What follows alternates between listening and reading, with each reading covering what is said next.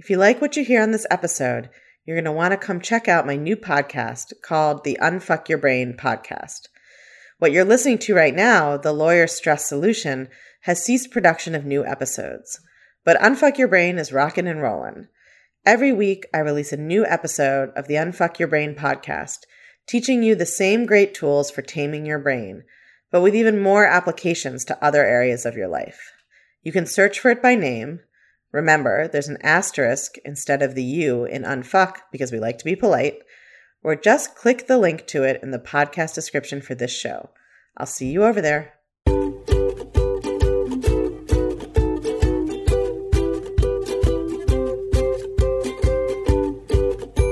You're listening to The Lawyer Stress Solution, the only podcast that teaches you cognitive science based techniques specifically created for lawyers.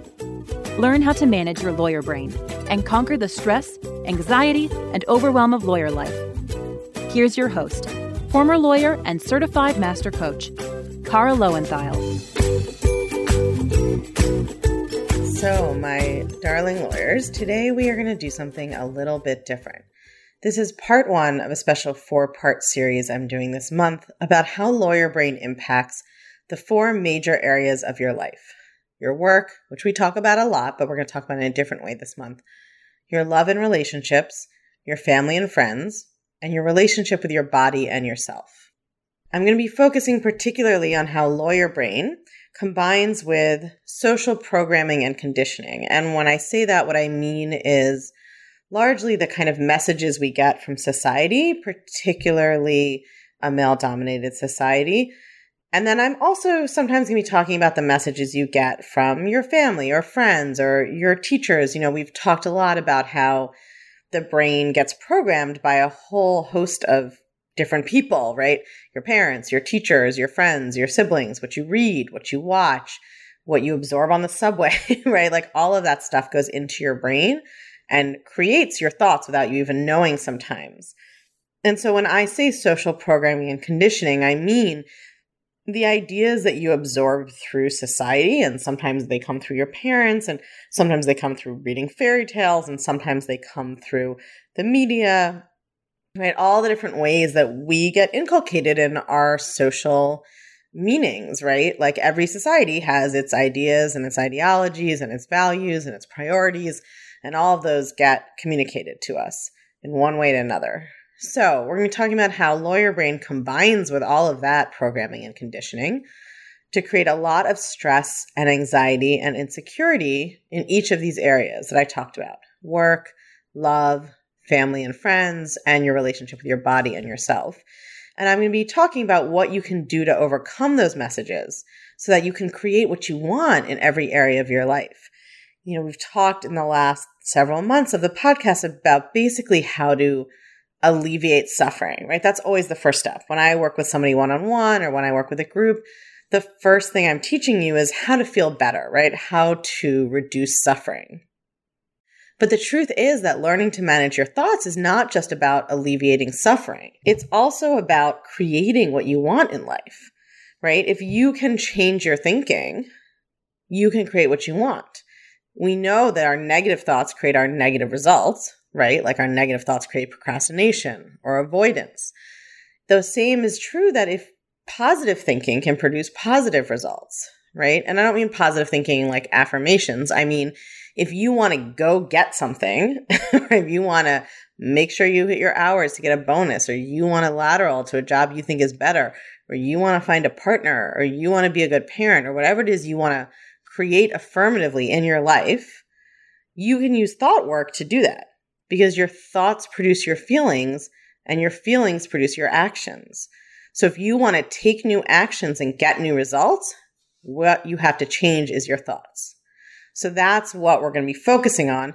How do you overcome the social conditioning and programming that's holding you back through your thoughts? And how do you create what you want in your life using the power of your thoughts when you do it creatively and proactively? So in the first installment, we're going to talk about your body. So, we're going to talk about healthy habits and why they're so difficult to keep up in a high stress work environment. So, before we get started, I want to explain what I mean by quote unquote healthy habits. I do not mean eating only kale and running marathons. The food you put in your body and how you move your body can certainly impact your health, but so can stress and anxiety and how much you sleep and how much water you drink and what medication you take and your genetics and your environment and how you were raised as a child and your social connections and a host of other factors. American society tends to really reduce health to what do you put in your mouth and how do you move your body? There's a lot of studies showing that there are many other complicated factors, and health in general is not accessible to everyone in the same way. There are people all around you eating kale and running marathons who are consumed with self loathing. And I know that this is not how you usually think about it, but that's not necessarily any healthier than eating Cheetos, going for a walk, and feeling great about yourself. Right? Your thinking does impact your body. Self loathing produces anxiety and stress and depression, right? It produces cortisol and adrenaline and other hormones that have physical negative impacts on your body. So it's not just mental. So while I might shorthand to eating and exercise in this course of this podcast, that's never all I'm talking about. And you'll probably hear me use the word movement if I do want to talk about it instead of exercise because I think so many women, especially, have a lot of mental drama around the word exercise. And like it tends to be to be kind of morally loaded, like it's you're a good person if you exercise. And then there's some people have a lot of conflict around the word exercise. It's kind of a self punishing thing. There's a lot of different ways that it can be an issue. So I just like to refer to moving your body because that's what people do. All right. So those are my definitions. Now, why is it so hard for lawyers to keep healthful habits? And I guarantee you all just thought because I don't have enough time. That is not the problem. I promise. Your schedule and your workload are not the root problem. For one thing, the fact that you're so stressed about your workload constantly makes you actually less efficient than you could be, right? We talk about this a lot. Stress and anxiety decrease your efficiency and productivity. So if you're at the mercy of your brain, if you don't know how to manage your mind, you're wasting up to several hours a day just because you're slow and you're stressed.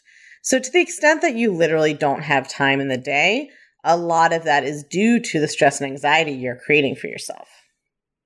So one time, one way to find time for cooking or moving your body or getting massages or whatever else keeps your body happy is to deal with your stress and anxiety so you can manage your schedule better.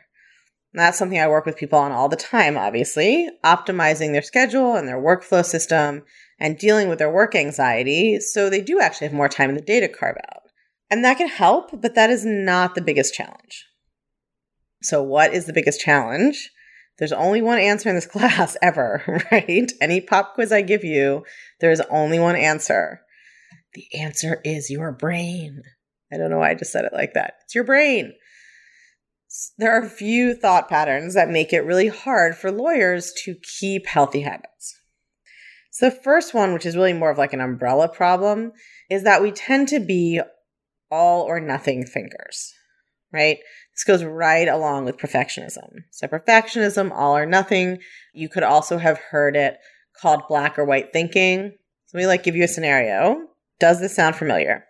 You tell yourself you're going to do something, like you're going to stop eating sugar, or you're going to pack your lunches ahead of time, or you're going to not eat carbs, or you're going to go to the gym every day. And then you quote unquote slip and you eat the sugar or buy lunch or eat a bagel.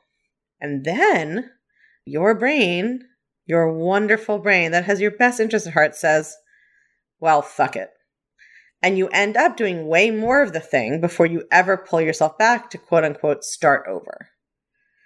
So there's a couple of hallmarks of this kind of thinking. Here's how you can identify if you do this. Do you think about yourself as being on or off a wagon?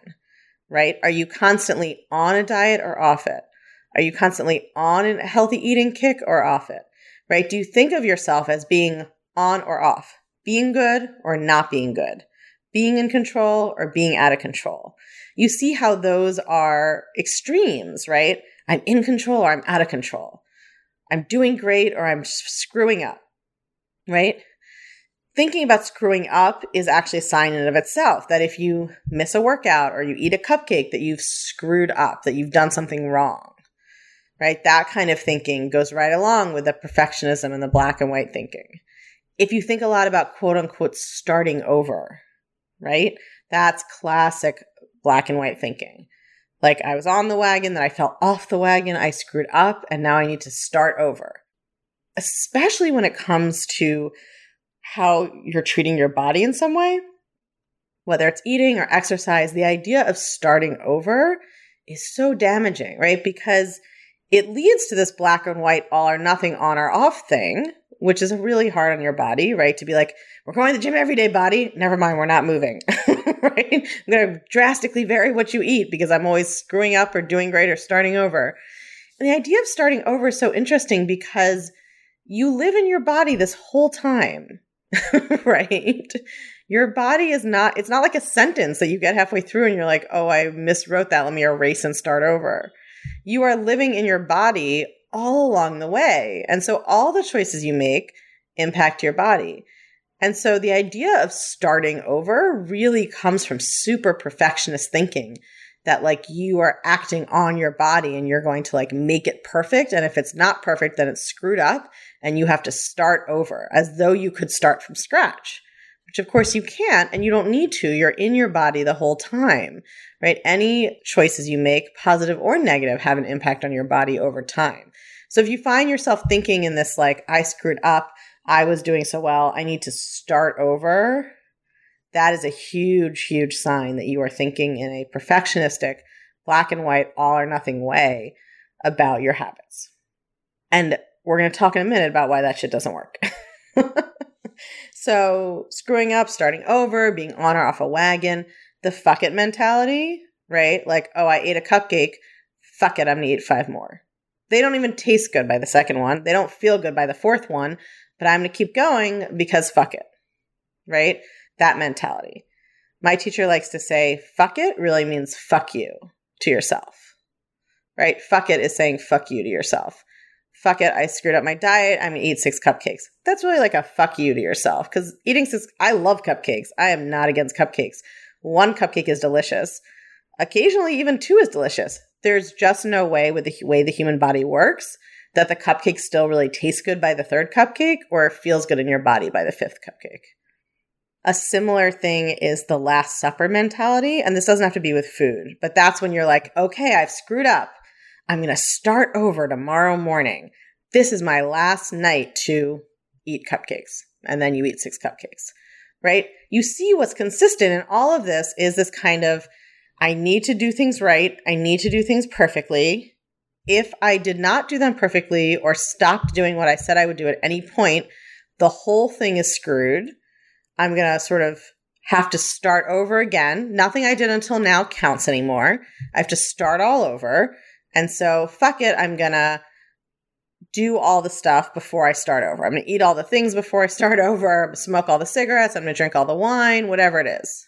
Right all those kinds of thinking make it basically impossible, right? It's impossible to do anything consistently when you think like that because the human version of consistent is not 100%. Machines can maybe be consistent 100% of the time.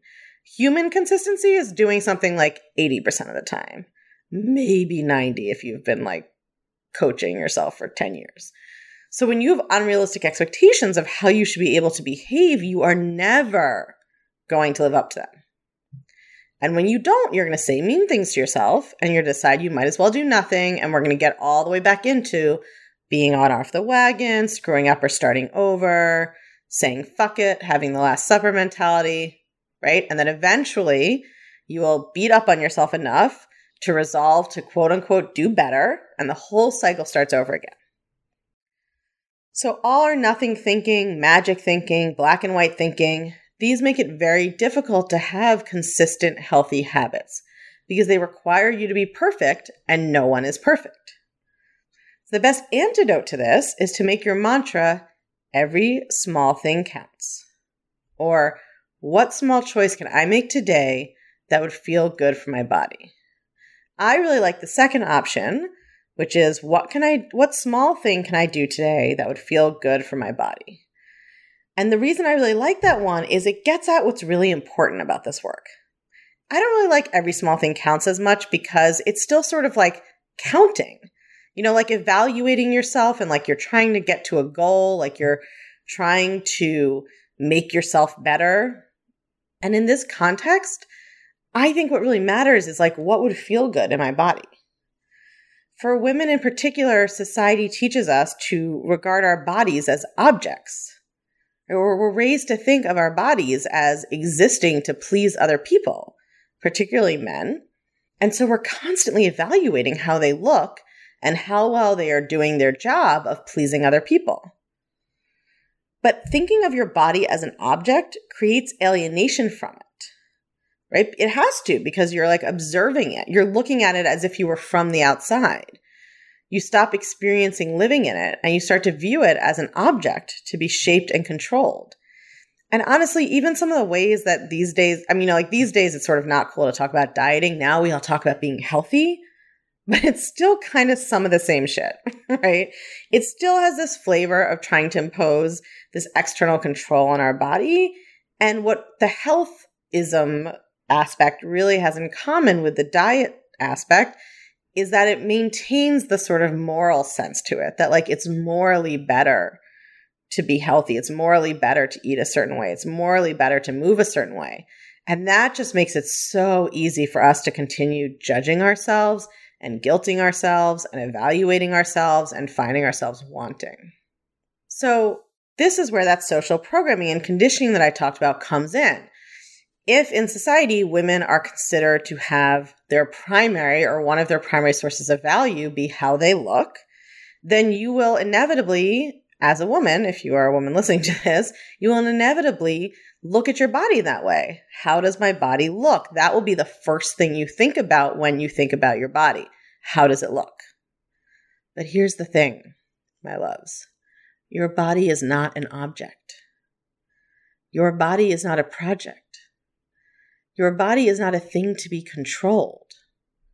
Your body is the animal that you live in. Most of us would never treat a pet the way we treat our bodies. We wouldn't yell at a pet because it was hungry, or tell it that no one would ever love it if it gained a pound. We wouldn't starve it. We wouldn't force it through punishing workouts to make it match the ideal of a dog or cat we have in our mind, right? I have a cat. I love my cat just because he exists. He doesn't have to look like the way I think a cat should look. I don't monitor his weight. He doesn't have to do anything to deserve being loved. I wouldn't withhold his food. I wouldn't withhold his water. I wouldn't chase him around the apartment so he burned calories, right? That would seem so crazy and cruel. And yet we do that to ourselves all the time. We get so frustrated when our body isn't conforming to what we have planned for it it's not looking the way we want it to look, or it's not performing the way we want it to perform. So here's where this comes back to thought work. The whole reason we want our body to look a certain way or perform a certain way is that we think it will make us happy. Right? We talk about this all the time on the podcast. The only reason humans do anything is because they want to feel a certain way or they want to stop feeling a certain way. So when you want to lose weight, it's because you want to feel a certain way, confident, happy. You think you'll feel that way if you do it, or you want to stop feeling a certain way, ashamed and self loathing the way you're feeling now based on what you tell yourself about your weight. So your brain tells you if you just lose 10 pounds, you can feel good about yourself. If you just run 10 miles, you can feel proud of yourself. But what have we learned on this podcast? External circumstances don't create our feelings. Your weight does not create your feelings. Your body shape does not create your feelings. Your fitness level does not create your feelings. And I can tell you this is a hundred percent from my lived experience because when I was restricting my food and exercising like a crazy person and super focused on the number on the scale and how my body looked, I was much thinner than I am now and I was fucking miserable. I was like a basket case. And now I am larger than I was then, and I feel amazing because the size of my body has nothing to do with how I feel. My thoughts about it are what matter. My thoughts create my feelings. I have way more confidence now at the size I am now than I ever did back then because I changed my thinking. if we have perfectionist brains, which most of us do, the idea that if you just get to a certain weight or reach a certain mileage on your run or whatever it is, we'll feel better, we'll feel good about ourselves, that shit is a lie. That is a lie your brain tells you. Your brain will always keep moving the goalpost. Just like when it comes to your career, well, we've talked about this in the perfectionism episode. Your brain tells you if you just get this new job, you can feel good about yourself. If you just get the bonus, you can feel good about yourself. If you just get good feedback, you can feel good about yourself. But it's never enough. That day never comes, right? I was the epitome of this too. If I get into a good law school, I can feel good about myself. Okay, I'll go to Harvard. If I get good grades, I can feel good about myself. Okay, I graduated with honors. Still didn't feel good. If I get a clerkship, I can feel good about myself. Okay, I got a federal court appellate clerkship, right? What everybody wants. Still didn't feel good about myself. Okay, if I can get the one reproductive rights fellowship in the whole country the year I'm leaving my clerkship, then I can feel good about myself. Got the fellowship, still didn't feel good about myself, right? You noticing a pattern? If I get an academic fellowship, then I'll feel like I'm legitimate. Then I'll feel like my brain, you know, I'm smart enough. Got the academic fellowship. That didn't do it, right? Nothing did it until I changed my thinking. Just like working out more or trying to lose more weight or cutting your calories or trying to tone your abs or whatever it is, it doesn't work, right? It doesn't work until you change your thoughts. It doesn't matter if you reach your goal. Your brain is not going to let you feel good about yourself at that goal if you don't change how you're thinking on purpose. So if you've ever wondered why you can believe in body positivity for like other people, but then you feel horrible if you gain five pounds, this is why.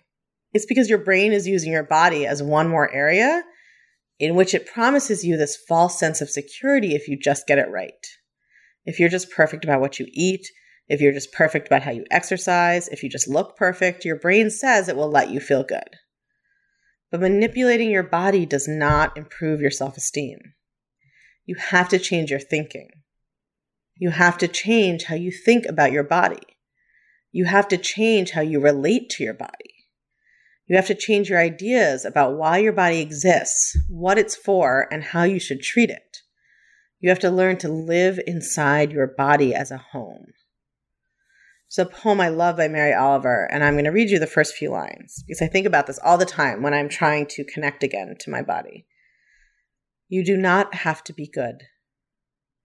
You do not have to walk on your knees for a hundred miles through the desert, repenting.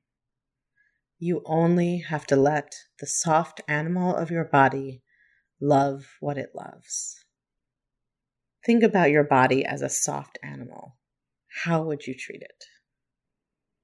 All right, my lovelies. So you've got the practical advice. Come up with a thought that helps you take small steps rather than all or nothing thinking. And then you've got the soul advice. Change how you see your relationship with your body. It's the soft animal that you live inside.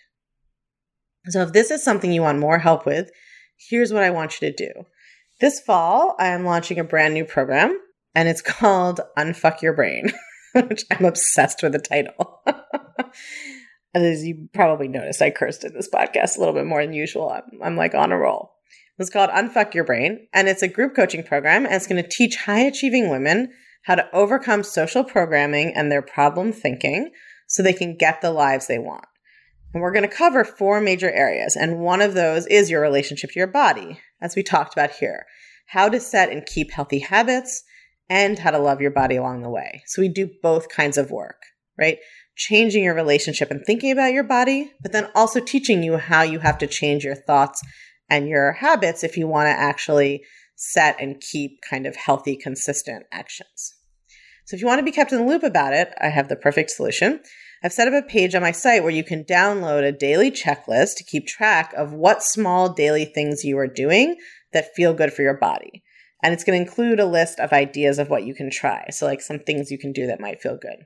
If you download it, you'll also be put on the interest list for more info about the program when it launches. So you just go to www.thelawyerstresssolution.com forward slash body to sign up. And all that means is you'll get first dibs on the program. It's going to have a limited number of spots and it's possible it'll fill up before it even officially launches. But if you sign up for the sneak peek list, you'll definitely get an opportunity to learn more about it before I fill the group. So again, it's www.thelawyerstresssolution.com forward slash body. And you can download a tracking sheet and ideas list for things to do for your body. And you'll also be added to the interest list and you'll be getting more information about the program. All right, all my soft animals, go forth and be kind to your body this week. If this episode really reached you, I want you to come check out The Clutch because it will give you all the tools you need to learn how to start loving yourself and your body exactly the way it is. You will get an introductory self coaching course, which includes a deep dive into one of the most powerful tools I teach the Thought Ladder, which is the exact tool I use to build my body confidence and go from hating my body to truly loving it. And then once you've learned how to coach yourself, you also get a whole bonus workbook on how to unfuck your body image, which teaches you a step by step process to shifting your thoughts about yourself, no matter what they are now. Try to imagine what it would feel like to not spend so much time and mental energy thinking about your body and what's wrong with it and how it should look different and what you ate and how you worked out and vowing to start that new diet and exercise regimen tomorrow or Googling how much plastic surgery costs. All of those things we do when we're obsessed with hating the way we look. I want you to imagine a life where you don't even think about how you look that often, and when you do, you feel positive about it. That is a possible reality for you to love the way that you look and to love your body. And you can make it a reality with what I teach you in the clutch. So go to unfuckyourbrain.com forward slash the clutch or you can just text your email to 347 934 8861 and we will send a link straight to your phone to check out all the information. You truly can escape the prison of negative body image, and I hope that you will do this for yourself. I'll see you there.